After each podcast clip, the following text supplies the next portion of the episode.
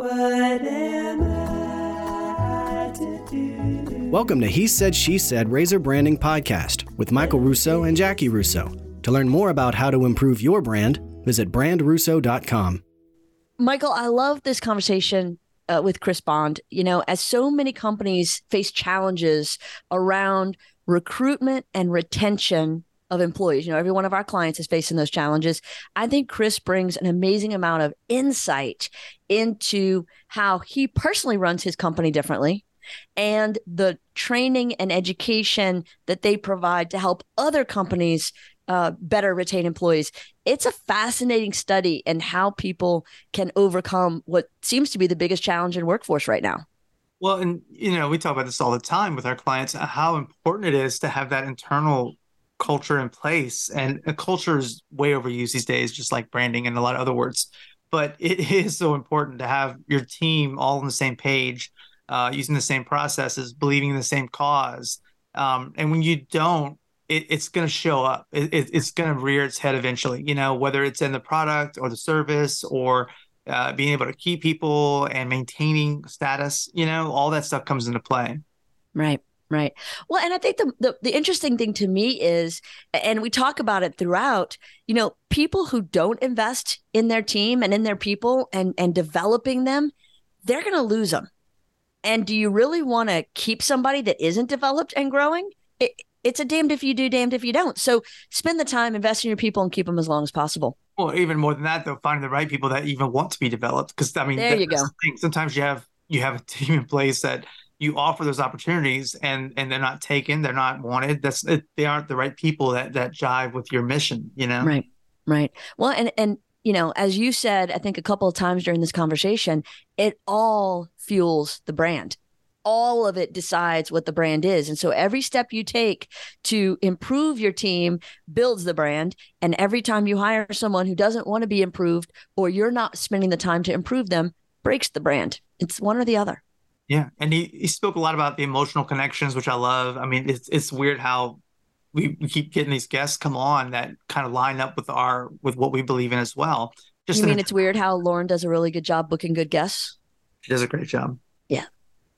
Yes, absolutely. I'm just saying, I don't know that it's weird. It may be effort. It may be doing a good job. Yeah, yeah, no. And um, like I said, he, you know, relational, transitional clients and transactional and all these different buzzwords that that that just line up with uh, some of the things that we constantly push out. So yeah, it was a good conversation. I'm looking forward to everybody um, hearing. And so joining us today is Chris Bond with Blue Water Learning. Chris, thanks so much for joining the podcast. Great to be here, Jackie.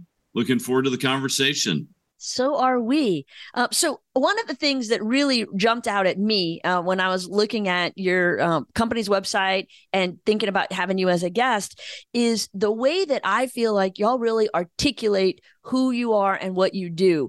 And so I was wondering if you would just kind of start us off there and sort of share that, because I think that sets the tone for all the rest of the messaging that comes and follows. Yeah, great. Uh I love talking about that. We've uh, Blue Water. We're about to enter our twentieth year in in business, and we've evolved over that period of time from just being a, a company that helped organizations with technology to something very, very different. So today, when we talk about Blue Water, the first thing we have to address is what's our purpose, and our purpose is to help transform our employees' lives by teaching them to serve others, our clients, and to help our clients serve their employees as well.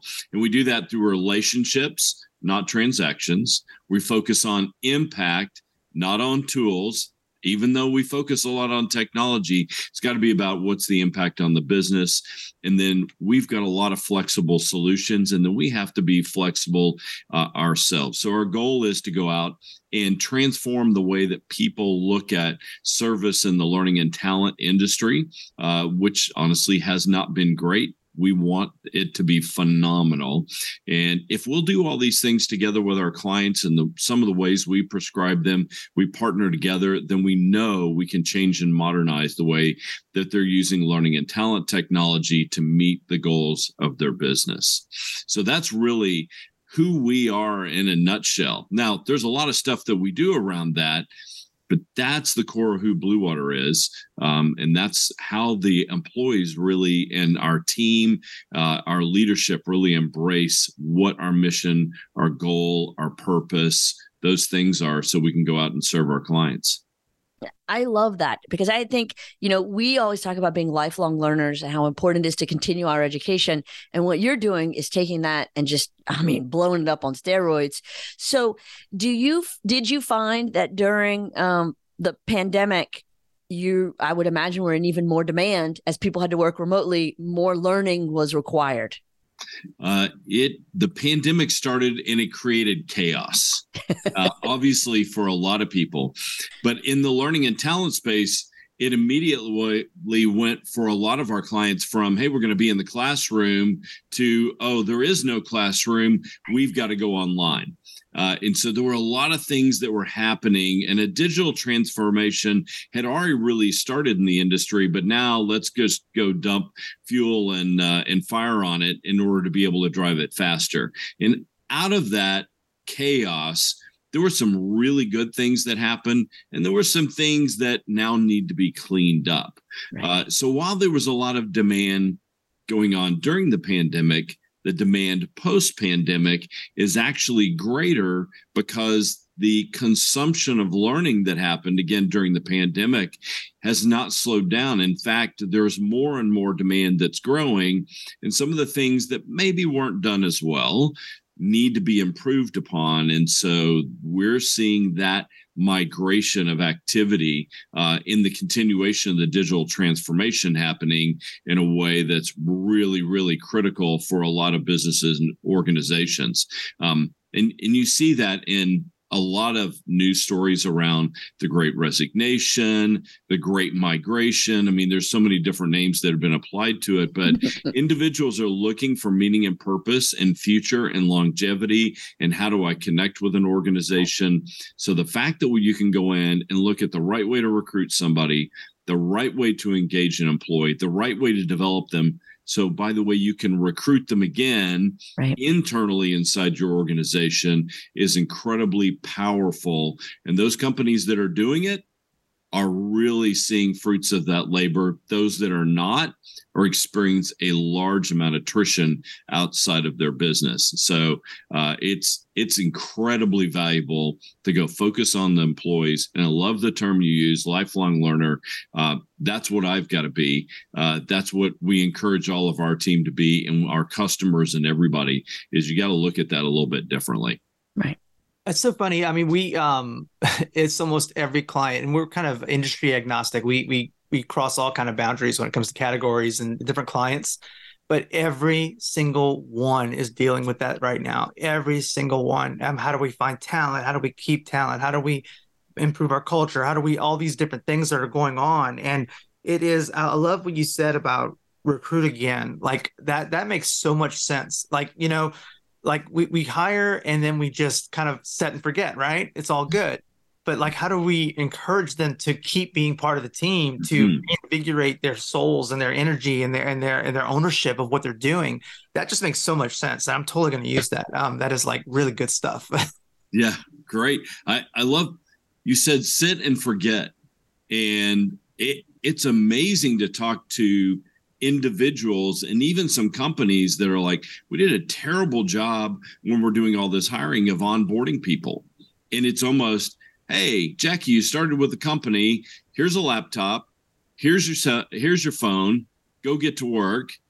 And then we just forgot about Jackie and didn't really pay attention. Onboarding lasted a week or two weeks. And then over the next ninety days, it's like, what am I doing here? What's my job? What's my role? I'm not connected to people. How do I work through that? Uh, and so that, Michael, that idea of set and forget, uh, there, there's too much of that going on. We've got to engage people if you really want to keep them, and it'll making the recruiting process uh, that much easier, and the retention process. It just, it costs so much for a business not to focus on that. Um, And and it's something that we're trying to find more and more ways to communicate. What's that business case? What's the model? How do you facilitate that? Intuitively, I think we all know it, but now we've got to talk about it in a way that says, hey, this is really important. Right. So, you know, what I think about it as is is marriage, right? So it seems like the recruitment's the courtship, and everybody's focused on the fancy dinners out, and they go and dancing, and they're bringing flowers. You're married, and now it's like, okay, you're locked in legally. You work here, except it's a lot easier to quit a job than it is to leave a marriage. Yeah. So the idea has to be that we have to continue to court. And I think using education, professional development, personal development, training, um, opportunity for advancement, that's the courtship in the marriage. Yeah. Well, that's a that's a great analogy. I may have to use that one, Jackie. It's all yours. First one's free. Yeah, first one's free. All right. That's great. It is it is like that, isn't it? I mean, you get new people in the organization and everybody's excited and happy. And uh, and then how you handle that at the beginning can either determine whether you're going to have a successful marriage or you're going to struggle for a long time until right. you figure it out. And to your point, it's pretty easy to go find another job these days. I mean, we got low unemployment rates. There's a lot of opportunity for really right. good people out there. Uh, so, you know, go and go and get it. Uh, but it's, boy, as a business owner, I have to be focused on retention and doing the right things for the people to encourage them to serve our clients well. Right. That, boy, it's, that, it's they, so that has to happen. And it's so hard right now because nobody wants to get married. Everybody wants to date and mess around. And, and like, you know, it's like the prettier girl in the room, the prettier guy. It's like, you know, it seems like the, the culture coming into the workforce right now is, I mean, you you just don't, you don't have people that stay in jobs for ten years anymore mm-hmm. and, and have that career path. You know, I'm going to climb up and I'm going to get here. It's like, they're just bobbing around. I mean, our, our, our internal staff has, has flipped a couple of times in the past ten years, just not out of bad situations, just change of change of scenery, you know, or, you know, the, the need to find something new. Mm-hmm. Yeah. So are you creating new opportunities for people? And I think this is a struggle for small businesses. As you look at that in a big organization, hey, there's a career path and we got a lot of different options. But as a small business, you look at that and you're like, well, how am I going to keep people for two, three, five, ten years? It's a difficult proposition because there aren't the number of growth opportunities that you might see in a big business. So it's right. a bigger challenge. I think we as small business owners have to look at it a little bit differently and say, hey, are we okay with some level of attrition as long as we've got the right development opportunity internally? And the answer to that could be yes. I mean, I never like seeing anybody go, but if I can take somebody that comes into the organization, maybe absent of certain skills, and then we can grow them over a period of time and they go get an awesome job uh, that they wouldn't have gotten a, three or four years ago, fantastic. I got to be happy for that person and, and accept a little bit of that attrition uh, that goes on. But in the meantime, how do I provide this great place for people to work so that they're engaged and they love it and they serve our customers? It just is creating a different focus on what it means to go run a small business today right. versus what it was even five years ago. Mm-hmm. I was talking to um, uh, not a client, a company uh, the other day, someone, and they said to me, and I just, I was stunned. He said, why would I spend time, my time, my money, my resources, training these people so they can take that knowledge to another company? And all I could think is, so you want less trained people working at your company? Like I just, I didn't understand that mindset. People yeah. are going to leave. It's not a marriage. It's okay. Um, the forty years on a gold watch mentality of the fifties is gone. So let's just make the best of it while we're together. Well, I'll tell you, those, a little bit of a bold prediction, but those companies that don't want to train and develop their people will be out of business in the next five years. Fact. Because people will not stick around. And if they're not sticking around, then And unless you have some unique unicorn of a business that doesn't require people, you're going to really, really struggle. And that reputation's going to get out as well. Oh, well, you could go over to company A, but company A is not going to do anything to be able to develop you. They might pay well. So go over there for six months and then find the next job that's going to provide that. I mean, there's that's no way to run a business. You've got right. to have that continuity uh, that exists in there. So I think people that don't train, they're going to start losing people at a greater rate versus those that are not just training, but you got to focus on the word development as well. How are you developing people for their lives and their futures, which is why our purpose statement, we came back to that and we said, hey, what are we really here to do? We're here to transform our employees' lives. How do we give them a chance to be more than they were at the beginning? That will create loyalty. That will create a better mindset in the service that we're providing to our customers. And we want them here as long as they want to be here. And if they're here twenty years, great. And if they're here three years, great. Right. They can go on, move on. If we help them to become better people, then boy, we've just achieved something that's unique uh, and great. And I can't worry about the fact that, yeah, they may leave and go someplace else. That's business. It happens. Right. And how, how important that is. I mean, obviously we, we're, we're a branding agency, so we, we do um, a lot of uh, in-depth digging into companies. Like we'll do, a, it's called Razor Branding Assessment that we do. And we go in for six weeks, do a lot of research. We talk to their team. We talk to their clients. We really get to know them. And, um, and usually they're surprised when we come back and we're not telling them they need to change their marketing campaign, but they need to really look inside and say, hey, there's problems inside, and that's affecting your brand long-term. You may not know it, but it, it shows. It's like an internal mm-hmm. glitch, you know, and over time, the world starts to see it too. It's like, what's wrong? Why, why aren't I feeling them? And, and it may be something that's not on the surface. It may not be the product. It may be the internal way that things are, are happening. And it just starts to show eventually uh, when you don't tend to that culture and you don't tend to that internal, mm-hmm. you know, happiness of, of your team. It's uh, I mean, y'all are in the, the branding business, so y'all probably get this, and I hope those that are listening to will will see this. But when we changed our messaging from client focused to first, we want to transform our employees' lives to teach them how to serve you, I cannot tell you the response, the, the positivity of the response that we have gotten from organizations that almost want to stop us at that moment and say, tell us more about what that means. We're not even selling Blue Water or Blue Water products and services or anything. They're like, tell me about that. And we'll have a thirty minute conversations about that. And then we dive in and say, well, let, now let's talk about what we will do for you. It completely changed the emotional connection that we have with that prospect or even with that customer, uh, and made it very, very different, and honestly made it a lot easier to be able to go out and sell something that's going to help their organization as well.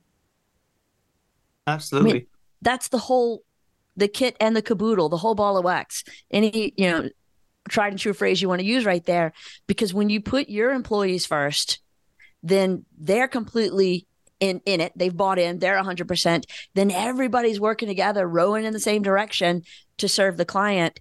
That's the win all the way across the board. Yeah.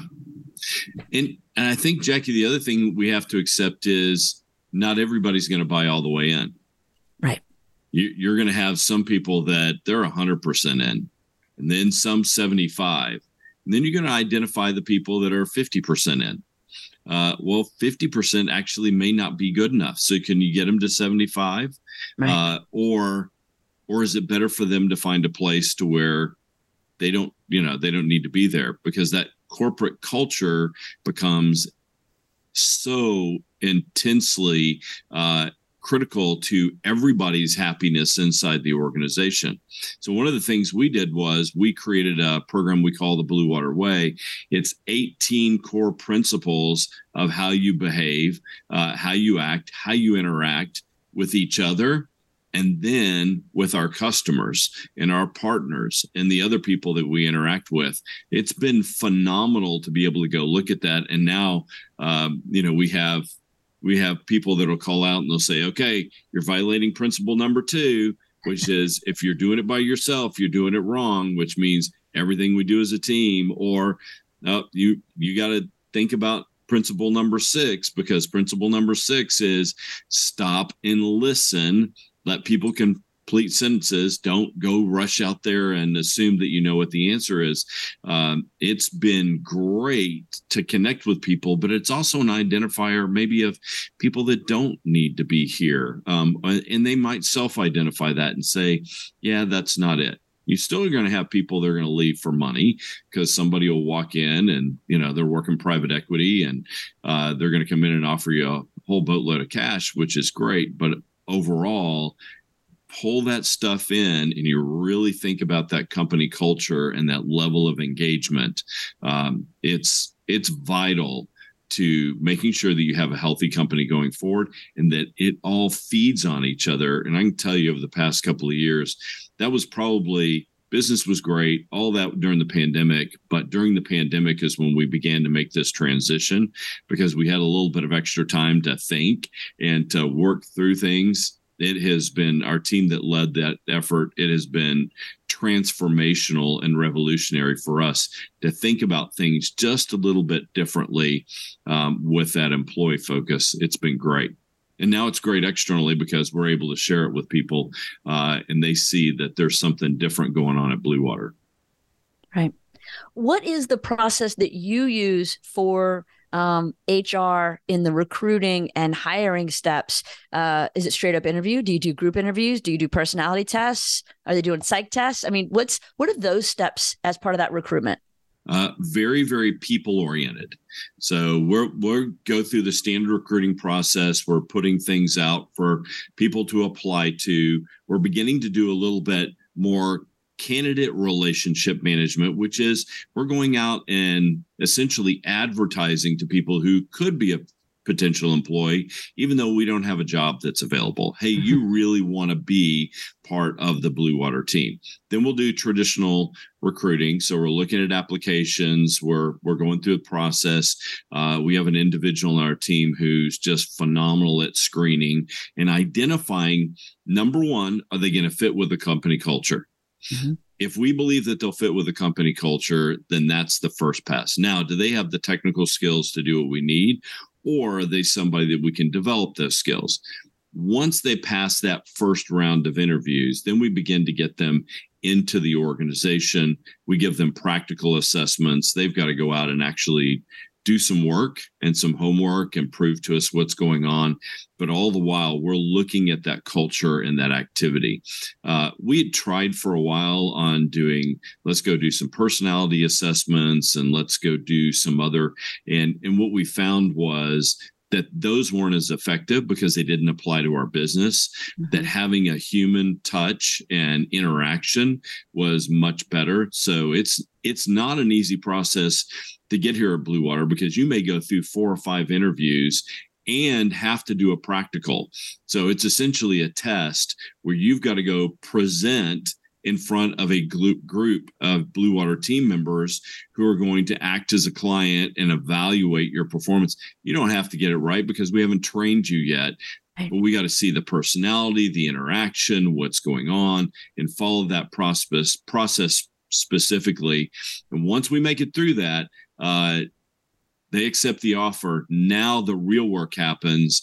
First ninety days of onboarding, we have got to be spot on with the right training, engaging in the team, providing connectedness, making sure that they're there, and then don't stop that process uh, at all. It, it just got, it has to be ongoing in terms of all those activities. But from recruiting, that's what we're doing on the recruiting side. It's been very, very effective for us, and we're willing to go invest more human time versus computer assessment time to make sure that we've got the right people with the right character to carry out the mission that we've got in place. I guess so funny. They, you know, the, the amount of time, the, the process you just described in a way sounds a little bit exhausting, but at the same time, we put that effort into our client work all the time. we don't put that effort into our recruitment time. You know, mm. it, it is it is amazing how, like, I, I, if I went through the process of how we developed a brand or how we did the, anything, it would be like these ridiculous amount of steps that we go through internally that we that we really, you know, put our time and effort into. And employment, we do some things. We'll we'll try like a test project or this and that. But we don't go to that detail, and it we should, you know, and everybody should, because it, it's there's so much involved in that. There's so much investment in time and and trust with that. Why wouldn't you put that time into it? And and Michael, we can make this happen quickly because we can make it through the entire process I described to a signed offer letter. In our average right now is about twenty-four days. Wow. So it, but it's active. Everybody knows you got to be in it. And uh, the head of our business services team that, that uh, runs H R, man, she is on it and pushing that process through. Everybody knows that it's a priority to make themselves available for interviews and meetings. So less than thirty days, you know, and our average right now is twenty-four from the point in time you interview to getting a job. That's where we're going to spend. And some people are, you know, they're going to a company and interviewing and they've got a job offer in a week. We don't, we we can't just say, let's move that quick and avoid the right process. We do the right process to get the right people. And do we miss out on candidates? Yeah, all the time, all the time. But that's okay, because we know that if we follow the process, it works and we get great people. You know, there's all those adages about uh, hiring slow, firing fast, whatever it is. It sounds like you um, thoroughly but efficiently hire and then quickly and thoroughly train. So it's not about slow or fast. It's about the efficiency and the effectiveness with yep. which you do it. And then you obviously go and train other companies to do it that way. So I, I think in a nutshell, y'all are really doing a lot of things right. How do you, because I think you did a great job of encapsulating your message at the beginning. How mm-hmm. do you feel like, as an outsider looking in, it, your company compares to your competitors?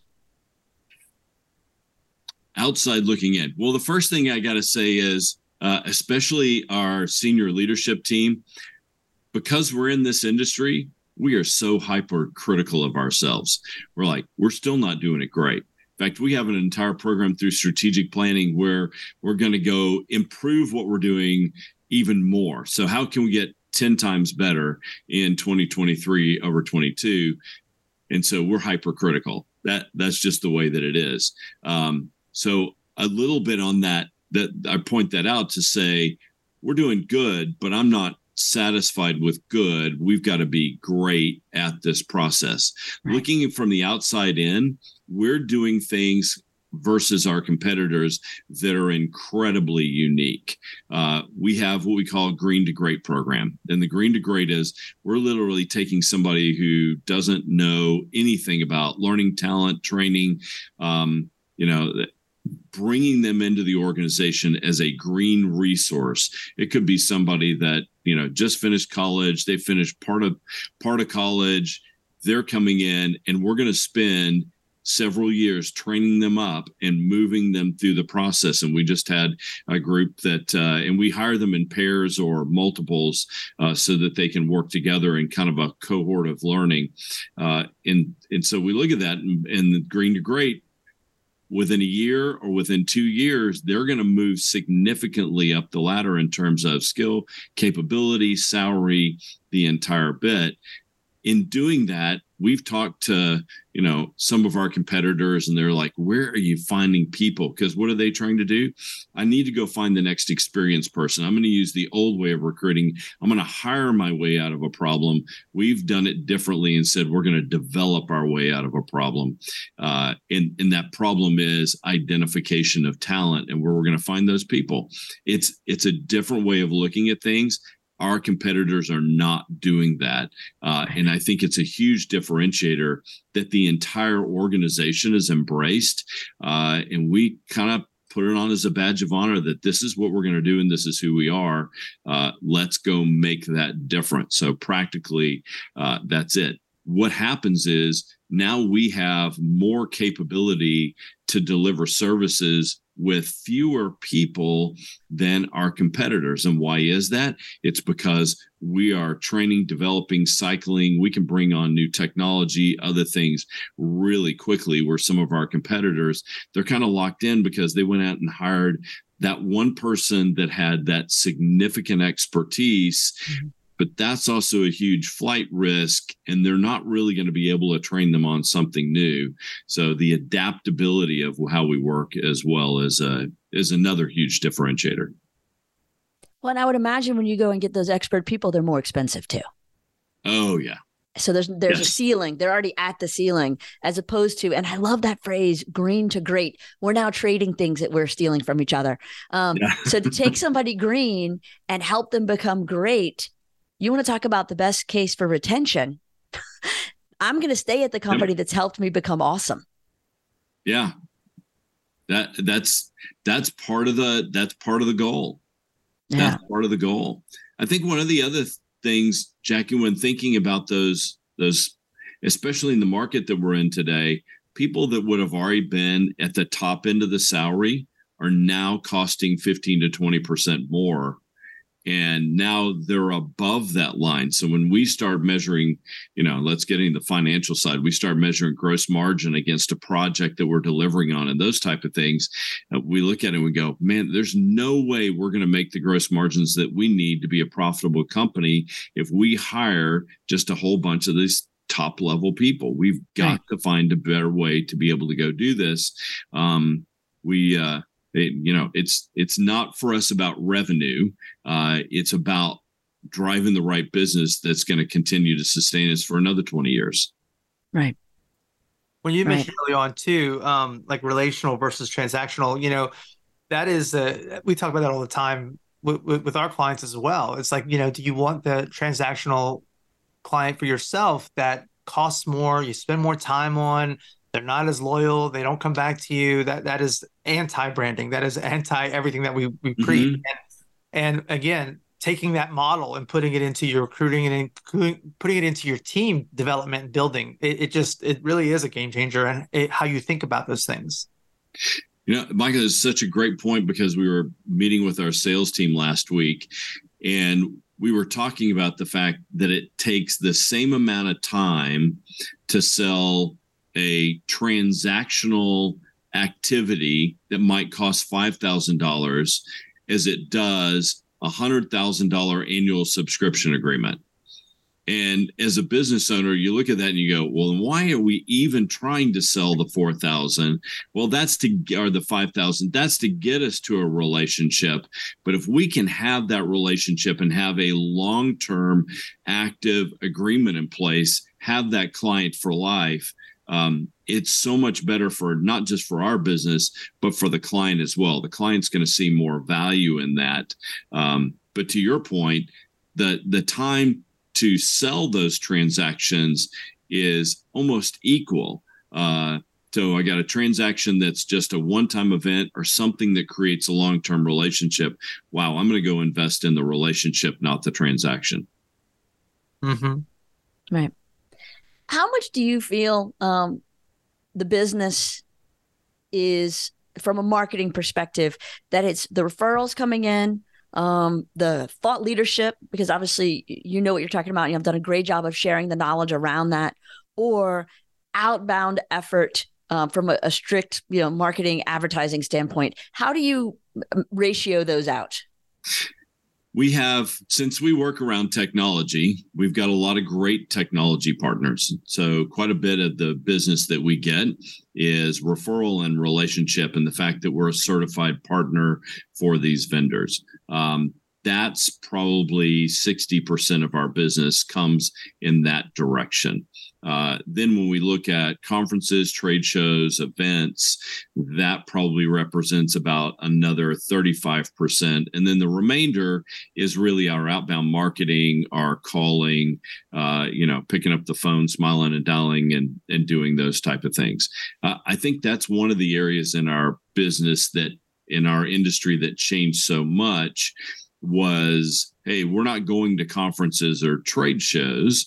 Uh, that's where we got a lot of activity and a lot of business. How do we go adapt to that? And and as a small business owner, to me, that's been our biggest struggle is how do we change that marketing relationship uh, with our clients and our prospects? We're probably in, in a still in a point of transition trying to figure that out. Now, I've been to five trade shows in the last or, or conferences in the last seven weeks. So in person is back.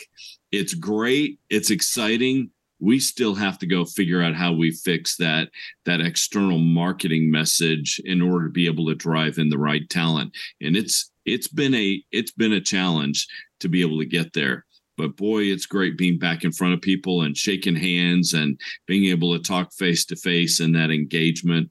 Because we always say, if we can just get somebody into a conversation, then they're going to be a Blue Water customer. And, and it, it happens that way. So how do we get more at bats? How do we have more conversations? That's one of the big efforts that uh, that we're trying to press forward right now is to figure out how do we change our approach on marketing in order to be able to go drive that.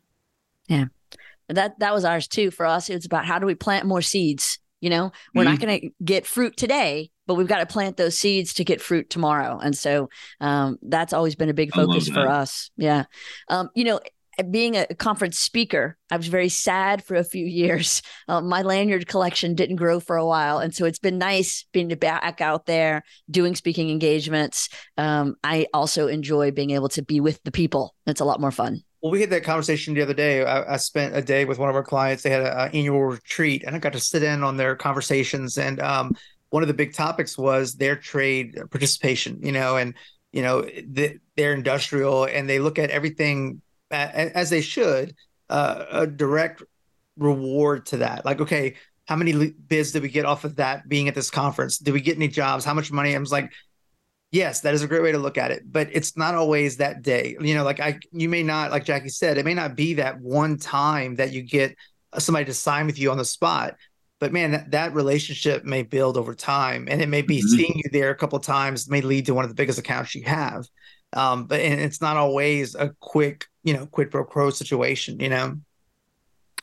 No, I, I, Michael, I agree with that. We have, we have one client that we met at a conference, and this was a number of years ago, and we developed a great relationship, but it took us two and a half years to sell the first deal with them. But once we did, well, they've been friends and clients for life. Mm-hmm. It, it does take a long time to be able to get there. But I will say, and and I got to be honest, the team, I'm like, all right, what was our investment in the conference? I need twelve X return on on that investment in the conference. So we're in my deals. Go get me some more deals. Uh, let's go sell. Let's go follow up. So far in twenty twenty-two, the conferences we've been to uh, have been uh, have been proving out our model and what we need to do. So it's been it's been great. Yeah, that's true. But but I think there's a pent-up demand. You can see it for a need to get back in front of people. I think that's the way God designed us. We got to be connected with each other. Um, and so it's great to be able to do that. Right. But there's still, for a lot of different businesses, there's different ways that you get that message out and change. I think that just my opinion as a small business owner, that's the one thing that I think has changed the most over the past three years uh, and will continue to evolve and uh, and transform. But that's that's why there's great people like y'all in the world that are out helping figure out what's the branding, what's the messaging, how does that work? Um, it's really, really needed. You make the point about, you know, showing a twelve X return on a conference. And I think people often confuse branding with this kind of soft, vague thing, um, or maybe it's just redoing a logo and not appreciating that every action is going to have a reaction. Everything has to have some mm. measurable, monitored um, return on that investment. If there's no R O I, why are we doing it? Yeah. So I think it's a fair point. Uh, you know, twelve X may be a bit ambitious, but some X I think is a fair point. Well, let me tell you why twelve X. Tell people me. ask me that all the time. I've told other people twelve X and they're like, no, I just, I spent twenty grand on the conference. I need to make twenty grand back. I need to sell a twenty thousand dollars deal. Well, it doesn't really work that way. What's your cost of delivering on that twenty thousand dollars project. And you look at it, and if you're making a fifteen percent net margin, then in, in our industry, you're doing pretty well. Um, so I take fifteen percent of that twenty, and now how many times do I have to add that up to get to the return on investment? That's where I come up with a with the the twelve X on the cost of a conference. So if I pay ten grand to go to a conference of the one last week, I think probably cost us about twenty with all the travel and the people and that type of thing. Um, so twenty grand, I need twelve X on that, sell two hundred fifty thousand dollars business on the conference. And you know that the conference is valuable from that initial return. But Michael, I like what you say. There's the intangibles of I'm getting our name out. We're having good conversations. People see Blue Water over and over and over and over again. They're going to remember us when they're in that moment of need and they need to buy something. They need support. They need our service to help them with their learning and talent technology. Yeah, I think right. There's something to be said about just being in the room, you know, and and and being that that. It's, it's talk about intangibles too, like kind of like you, the cool guy in the room, like the guy that, you know, he doesn't, if, if you're too needy or you're too hungry, it almost is, is a deterrent, you know, mm-hmm. But being like, kind of like, you know, yeah, I'm here if you need me. Look, I'm this no pressure sell, but I'm, I'm your buddy. I am your friend. I'm, you know, and building that, that type of relationship. And I'm not in sales at all. So I'm talking about things that I know nothing about. I just have that impression. That's more Jackie's area of uh, expertise. No, but you were sounding good, Michael. You can keep it up. That was a very good impersonation of a salesperson. That's yeah. great. That's great. Uh, but we keep know. him Sometimes in the back. I like being the most popular guy in the room because I can go help somebody solve a problem. Everybody wants to talk. That makes the sale easier. But I get your point on, yeah, you just don't have to always be in people's faces. Sometimes just that name recognition. Uh, and we had a, we actually had a call early, early this morning and they were like, you know, I've seen Blue Water's name for years and then finally ran into you at a conference. Let's talk. And we've got a wonderful potential project that could go on there. Mm-hmm. I love when that happens. The universe provides. Yep. Um, I cannot say enough thank yous for your knowledge, your wisdom, your expertise, your open and willingness to talk. Uh, a lot of people are like, oh, I'm not telling my trade secrets. Uh, but I appreciate that you showed up because to be able to share what y'all are doing, I think it's inspiring for everyone. And I don't want every C E O to think the way you and I do, because then, you know, that's a little more competition for us. But I appreciate um, that you do think that way. And I'm sure your team appreciates it too. Um, Chris Bond, thank you. Well, thanks, Jackie. Thanks, Michael. It's been great to chat with y'all today. I really appreciate it. Absolutely. Likewise. Yeah. Continued success. Sounds like you guys are just, you know, knocking it out of the park right now. And hopefully that, um, you know, like I said, we, we've definitely learned things that, that we're going to um, refocus internally on, you know, like it was, it was very beneficial to hear some of that thought and, and just rethink. Cause you know, we think we have it all figured out sometimes. And, and a lot of times we know we don't. And this is one of those moments, like I, I can see Jackie, I, I guarantee she was emailing people during that you're talking like, hey, you do this? Have you I was taking notes, not emailing, but I was taking notes of some things that we need to start doing better. And that's the whole point of this, right? As we have these conversations and people are listening, they're thinking, oh man, we got to do that better. And then they know to call Blue Water because they know who's going to help guide them through the process. Yep. Absolutely. Love it. Thanks, Chris. It really was a pleasure. Absolutely. Well, thank you. Great to and be with you. Close. All right, we're done. No, Chris, it was awesome. Um, I'm not sure when Thanks. This is scheduled for release, um, but Lauren will follow up with you. She'll send you the links and whatever, um, and then feel free to share. And thanks for sharing your knowledge. Absolutely. No, well, I'm, I'm, thanks for reaching out. I'm glad we got to do this together. So absolutely. Thank you very much. I really appreciate it. We have some bad weather going on outside. I see that tree uh, rolling around. We, we do. We've got, uh, you know, it's, it's like, uh, what is it now? It's forty-six rainy and windy in Dallas. Oh, wow. Is your cold front coming to us? I don't know. But it's definitely oh. coming here. It's supposed to be on like Sunday morning, twenty-nine degrees here. Oh my God. This is November. It's supposed to be, it's supposed to be clear skies and dolphin weather. Right. It's not. Oh yeah. It's thirty-five Sunday morning for us. Oh wow. Oh Michael, your golf game is going to be very chilly. Yeah, I'm going to Jackson to play with my son at a, his fraternity golf tournament. Um, I don't know. This should be interesting. Oh, that's great. Well, let's, let's see, because if it's raining, those boys are not getting out to play golf. You know that. To be clear. I have, I, wonder- I have my rain gear. My uh, brother-in-law and I played last year on uh, Valentine's Day. We had arranged it, and we went we went out of town with uh, with our wives, and uh, and we were like, yeah, we're just going to play no matter what. Well, it ended up being forty degrees, but the wind was seventeen to twenty-two miles an hour from the north. Oh, so the wind chill was in the twenties. Now, I'll tell you, though, when we were going with the wind, I had some amazing drives. When we were going into the wind, it was like you could have putted all the way there. But we did it. We were cold, but it was a blast. I, I love days impressive. like that. They ended up being fun days. Yeah. Um, and plus, Mike, nobody I, else was on the course. We were all the only silly people that were out there. Absolutely. I did just check for you. It looks like the rain's going to hit um, Mississippi on Saturday. Sunday during your golf game, it's going to be thirty-one degrees. Oh, gosh. All right. Well, I hope, I hope awesome. He gets play anyway, and it's a good it's a good round. He will, because it's their last one. Uh, Jackson graduate. Our son named Jackson goes to school in Jackson, Mississippi. It's very confusing, uh, but he uh, he gets his master's um, in May. So this is it. This is their last father-son golf tournament. Well, congratulations on that. That's great. Thanks. He's the oldest, so we're um, we're chalking them off one at a time.